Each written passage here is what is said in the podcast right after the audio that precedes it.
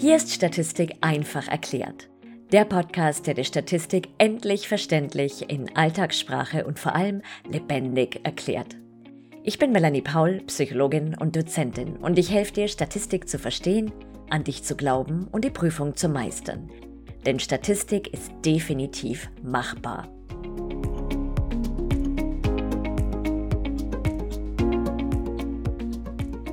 In dieser Folge erhelle ich dich zum Thema Effektstärken oder auch Effektgrößen oder Effektmaße.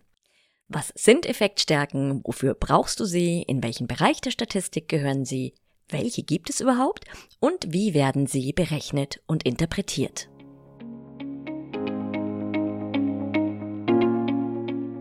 Stell dir vor, es gäbe etwas, das all deine statistischen Träume wahr werden lässt. Etwas, das dir die Angst vor diesem Fach nimmt und Gedanken wie ich bin zu doof für Mathe oder mein Gehirn ist nicht für Statistik gemacht in Luft auflöst.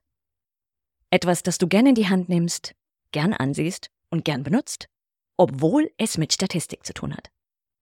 Etwas, das dir mit Schritt für Schritt Anleitungen in einfacher Sprache hilft, die wichtigsten Methoden der Inferenzstatistik endlich zu verstehen und zu berechnen.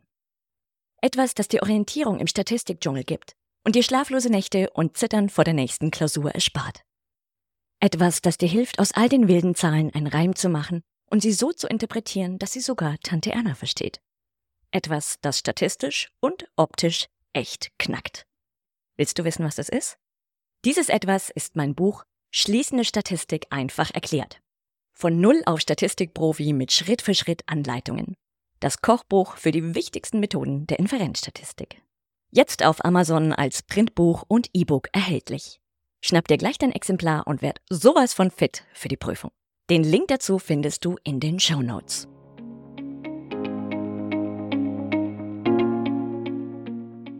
Weiter geht's.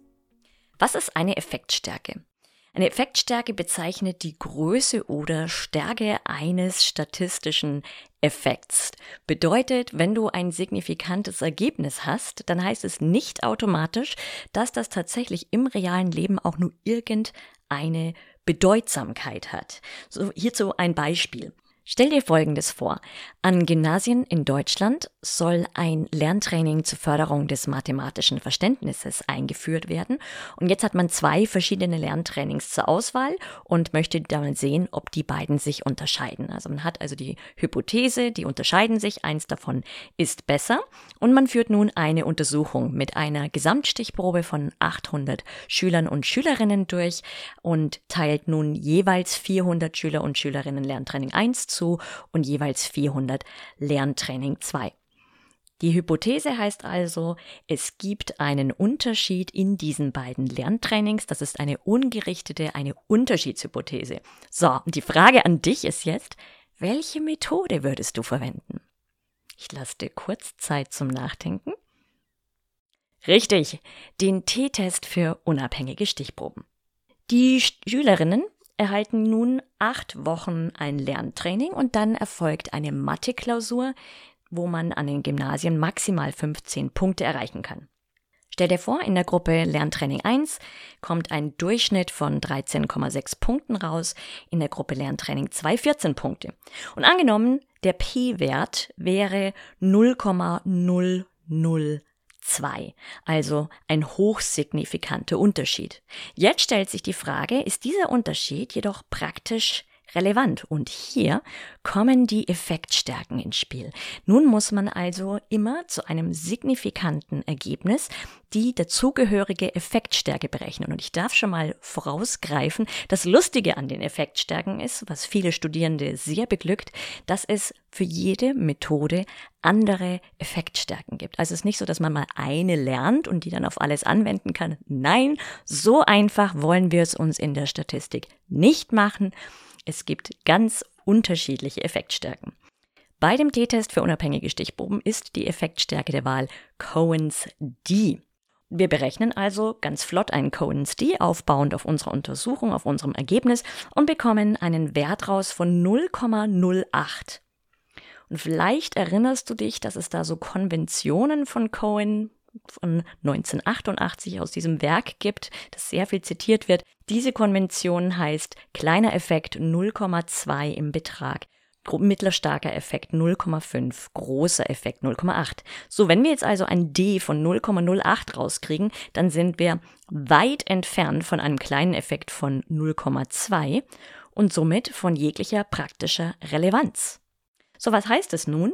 Wenn wir nun rein nach dem statistischen Ergebnis gegangen wären, dann würden wir sagen, oh, Lerntraining 2 ist viel, viel effektiver. Da hat die Gruppe zur Erinnerung 14 Punkte geschafft, wohingegen bei Lerntraining 1 nur in Anführungszeichen 13,6 Punkte durchschnittlich erreicht wurden. Das zeigt also, es ist letztlich Jacke wie Hose, welches Lerntraining eingeführt wird. Beide sind annähernd gleich gut. Und obwohl also ein hochsignifikantes Ergebnis vorlag, ist die praktische Bedeutsamkeit letztlich total gering, weil es sind 0,4 Punkte Differenz in der Mathe-Klausur. Das ist wirklich etwas, was vernachlässigbar ist und insofern kann man also wählen, welches Training auch immer man will. In diesem Beispiel ist es ja noch nicht das ganz große Problem, weil keine großen Konsequenzen hier dran hängen. Aber natürlich gibt es Forschungsbereiche, wo sehr wohl weitreichende Konsequenzen mit einer entsprechenden Entscheidung oder potenziellen Fehlentscheidung verbunden sind. Zum Beispiel bei der Medikamententestung, wenn es um die Wirksamkeit eines Medikaments geht und dann um die entsprechende Einführung, wäre es ganz gut, wenn dieser Effekt, der hier postuliert wird, auch tatsächlich praktisch bedeutsam ist und den Leuten auch wirklich für ihre Gesundheit hilft. Du siehst also, es ist ganz wichtig, dass man immer, wenn man ein signifikantes Ergebnis hat, die Effektstärke dazu angibt, denn das ist eine der vielen Möglichkeiten, statistisch etwas unlauter zu verwenden, indem man einfach auch eine sehr große Stichprobe verwendet. Dann bekommt man so gut wie immer signifikante Ergebnisse. Und wenn man nun nicht angibt, wie groß der Effekt ist, kann man sich einfach nur brüsten mit diesem wahnsinnig tollen, unglaublich signifikanten Ergebnis. Aber wenn dann tiefer nachgefragt wird, ist der Effekt vielleicht gar nicht so groß. Und vielleicht ist er aber auch tatsächlich groß, ja. Also natürlich auch das ist möglich, aber einfach zur Erinnerung, je größer die Stichprobe, desto wahrscheinlicher ist es, ein signifikantes Ergebnis zu erzielen. Wie du nun an diesem Beispiel gesehen hast, werden die Effektgrößen beim Hypothesentesten eingesetzt und insofern gehören sie zur Inferenzstatistik. Und man braucht sie also, um anzugeben, ob ein signifikantes Ergebnis auch wirklich praktisch bedeutsam ist. Dann zeigen sie bei Experimenten das Ausmaß der Wirkung eines experimentellen Faktors und bei Regressionsmodellen sind sie ein Hinweis darauf, wie stark der Prädiktor oder die Prädiktoren auf das Kriterium wirken. Dann kann man sie auch verwenden, um die Stichprobengröße, die benötigt wird, zu planen Vielleicht kennst du das Programm G-Power. Hier kann man vorab berechnen lassen, wie viele Personen man für eine bestimmte Hypothese mit einem bestimmten Verfahren braucht. Und da muss man auch die erwartete Effektgröße angeben, den Alpha-Fehler und die Power. Falls dir Alpha-Fehler und Power nichts sagen, habe ich dazu auch Podcast-Folgen. Und zu guter Letzt braucht man Effektstärken auch für Meta-Analysen, um die Effekte vieler Studien zusammenfassen zu können. Bevor es weitergeht, ist die schließende Statistik nach wie vor ein Buch mit sieben Siegeln für dich? Wünschst du dir, du könntest endlich all die verwirrenden Methoden verstehen, wissen, warum du sie überhaupt brauchst, wie sie zusammenhängen und wann du welche verwendest? Hast du fertig mit schlaflosen Nächten, Zittern vor der nächsten Klausur, Selbstzweifeln und dem Gefühl, dass dein Gehirn irgendwie nicht für dieses Fach gemacht ist? Dann schnapp dir meinen Powerkurs Inferenzstatistik und SPSS leicht gemacht. Der rundum sorglos Videokurs, der dich fit für die Prüfung macht. Mit diesem Kurs verstehst du endlich die schließende Statistik, sparst dir einen Haufen Zeit und Nerven und bekommst das Gefühl, die Prüfung meistern zu können. Abgesehen von über 17 Stunden Videos, die du dir wann, wo und so oft du willst ansehen kannst, kannst du jederzeit im Kurs Fragen stellen und jeden Monat an Live-Frage- und Antwort-Sessions mit mir teilnehmen. Klingt gut? Dann geh auf meine Website www.statistikpsychologie.de und dann auf Videokurs. Weiter geht's. Die Effektstärken unterscheiden sich grob in drei verschiedene Gruppen, nämlich zum einen in die R, also Korrelationskoeffizient R, Familie für Zusammenhänge, in die D-Familie für Unterschiede und noch in die Maße für die erklärte Varianz. Für manche Verfahren ist es nicht so einfach, Effektstärken zu berechnen und gerade in, bei den nicht parametrischen oder non-parametrischen Verfahren gibt es sogar manchmal überhaupt keine eigene Effektstärke dafür. Und grundsätzlich ist wichtig zu wissen, in den meisten Fällen kann man auch Effektstärken ineinander umwandeln und vor allem wird oft denn die Teststatistik in das Maß R umgewandelt. Starten wir mit der R-Familie für Zusammenhänge. Hier gibt es je nach Skalenniveau unterschiedliche Maße und generell bis auf eine Ausnahme gilt, dass diese Zusammenhangsmaße gleichzeitig auch schon eine Effektstärke sind. Das ist also sehr praktisch. Auf der Nominalskala haben wir Chi-Quadrat. Chi-Quadrat muss man allerdings, das ist die Ausnahme, in Cohens klein Omega umrechnen. Dann gibt es, wenn du zwei dichotome Variablen hast, also sowas wie ähm, ja, nein, ich verwende SPSS-Software und die andere Variable ist Geschlecht. Also die Fragestellung wäre beispielsweise, gibt es einen Zusammenhang zwischen dem Geschlecht und der Verwendung einer Statistiksoftware? Wenn du also sowas hast, zwei dichotome Variablen, dann kannst du den Phi-Koeffizienten berechnen. Und wenn eine der Variablen, wie zum Beispiel das Geschlecht, noch die Ausprägung divers hat, dann hast du eine größere Kreuztabelle, dann nimmst du den Pearson-Kontingenzkoeffizient. Und als Alternative dazu gibt es noch Kramers V. Auf der Ordinalskala heißen die Zusammenhangs- respektive Effektstärkemaße Kendalls Tau und Spearman und auf der metrischen Skala, also Intervallverhältnis Absolutskala, Korrelationskoeffizient R nach Brovey-Pearson. Und dann gibt es auch noch gemischte Maße, also sowas wie ein Vari eine Variable ist dichotom, eine ist stetig. Das wäre beispielsweise die Punkt-biseriale Korrelation. Es gibt zusätzlich noch weitere, aber wir wollen es ja nicht übertreiben an dieser Stelle. Verlassen wir jetzt die Welt der Zusammenhänge und werfen uns in die Mittelwertsunterschiede bei zwei Gruppen. Hier haben wir die sogenannte D-Familie.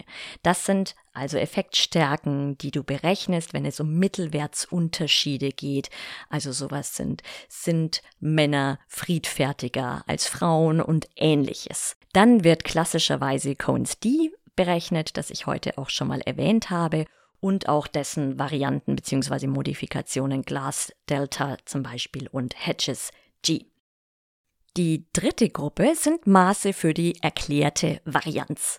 Was ist die erklärte Varianz? Also, wenn du beispielsweise eine Regression berechnest, bei der Regression geht es um Vorhersage und du willst mit dem IQ, der Konzentrationsfähigkeit, der Anzahl an Kaffeetassen und dem Schlaf, also vier Prädiktoren, die Punkte in einer Statistikklausur vorhersagen. Und du machst eine Untersuchung bei 100 Personen, dann wirst du 100 verschiedene Klausurpunkte bekommen. Die werden vermutlich nicht alle bei 50,3 liegen. Also hast du eine gewisse Streuung. Und da das 100 unterschiedliche Menschen sind, gibt es natürlich ganz, ganz viele Gründe oder generell, ja, ist egal, ob es jetzt 100 Menschen sind oder 500, ganz verschiedene Gründe für die jeweilige Punktzahl, die erreicht wurde. Und wenn du dir das vorstellst, wie 100 Prozent aller Gründe, warum etwas erreicht wurde, wie viel Prozent davon kannst du jetzt tatsächlich mit diesem Regressionsmodell, mit diesen vier Prädiktoren Intelligenz, Konzentrationsfähigkeit, Kaffeetassen und Schlaf in Stunden erklären. Also von allen Gründen quasi, warum jemand einen bestimmten Wert in der Statistikklausur erzielt, wie viel davon deckt Intelligenz ab, die Konzentration, die Kaffeetassen und der Schlaf zusammen. Darum geht's inhaltlich bei dieser erklärten Varianz und die verwendest du bei der Regression und bei der Varianzanalyse. Das sind also Maße, die du für diese beiden Methoden verwendest und auch hier gibt es selbstverständlich unterschiedliche Maße. Für beides gemeinsam kannst du Cohens f Quadrat berechnen, also ein kleines f Quadrat. Für die Regression gibt es bei der einfachen Variante das r Quadrat, also einfache lineare Regression heißt ein Prädiktor, das wäre also nur die Intelligenz sagt die Klausurpunkte voraus und wenn du eine multiple Regression hast, also das, was ich gerade ähm, gesagt hatte, mit mehreren Prädiktoren eine abhängige Variable vorhersagen möchtest, dann nimmst du das korrigierte R-Quadrat her. Die gleichen Maße gibt es in der Varianzanalyse, nur heißen sie anders, damit es ein bisschen lustiger wird. Dem R-Quadrat für die einfache Regression entspricht das Eta-Quadrat bei der Varianzanalyse, wenn du eine einfaktorielle Varianzanalyse machst. Und sobald du mehrfaktoriell unterwegs bist, also mindestens zwei Faktoren hast, dann verwendest du das partielle Eta-Quadrat. Diese Maße, die ich jetzt genannt habe, sind die allergängigsten. Natürlich gibt es noch weitere Maße, die aber, glaube ich, jetzt hier diesen Rahmen sprengen würden. Wie berechnest du das? Je nach Maß gibt es andere Berechnungen. Die Formeln dafür findest du in deinen Studienskripten, in Statistikbüchern oder aber du überlässt das ganz einfach dem Statistikprogramm deines Vertrauens. Alternativ suchst du dir Effektstärkenrechner im Internet. Einen sehr guten findest du beispielsweise auf der Seite Psychometrika. Dazu gebe ich dir den Link in die Show Notes. Die letzte Frage ist dann, wenn du eine Effektstärke berechnet hast, wie interpretierst du diese? Und auch hier versorgt uns Cohen der Gute mit ganz, ganz vielen Konventionen. Da gibt's verschiedene Überblicke, auch im Internet, oder du findest es beispielsweise auch in dem sehr zu empfehlenden Buch The Essential Guide to Effect Sizes von Paul Ellis. Auch dazu findest du einen Link in den Show Notes. Also beispielsweise wenn es um D, Glass Delta Hedges G geht, dann ist der Effekt von im Betrag 0,2 als klein einzustufen, im Betrag 0,5 mittel, im Betrag 0,8 groß oder beim Korrelationskoeffizienten im Betrag, das heißt Minus oder Plus, 0,1 klein, 0,3 mittel und 0,5 groß. Diese Werte, die ich dir jetzt hier genannt habe, sind Konventionen, die festgelegt wurden. Aber Sie sollten dir im Grunde nur als Richtschnur dienen. Idealerweise befasst du dich mit dem Forschungsgebiet, zu dem du deine Studie durchgeführt hast und weißt, was in diesem Forschungsgebiet als kleiner, mittlerer oder großer Effekt angesehen wird. Bedeutet, du solltest nur auf Cohens Konventionen zurückgreifen, wenn du keine weitere Information aus deinen bereits durchgearbeiteten Studien, die du dir vorher angesehen hast, rausfiltern konntest. Summa summarum, du gibst bei einem signifikanten Ergebnis immer die dazugehörige Effektstärke an, schaust, ob du aus der Forschungsliteratur Hinweise darauf bekommst, was hier eben klein, mittler und stark angesehen wird. Und wenn du da nichts rauslesen kannst, dann verwendest du die Konventionen nach Cohn. Wir hören uns in der nächsten Folge.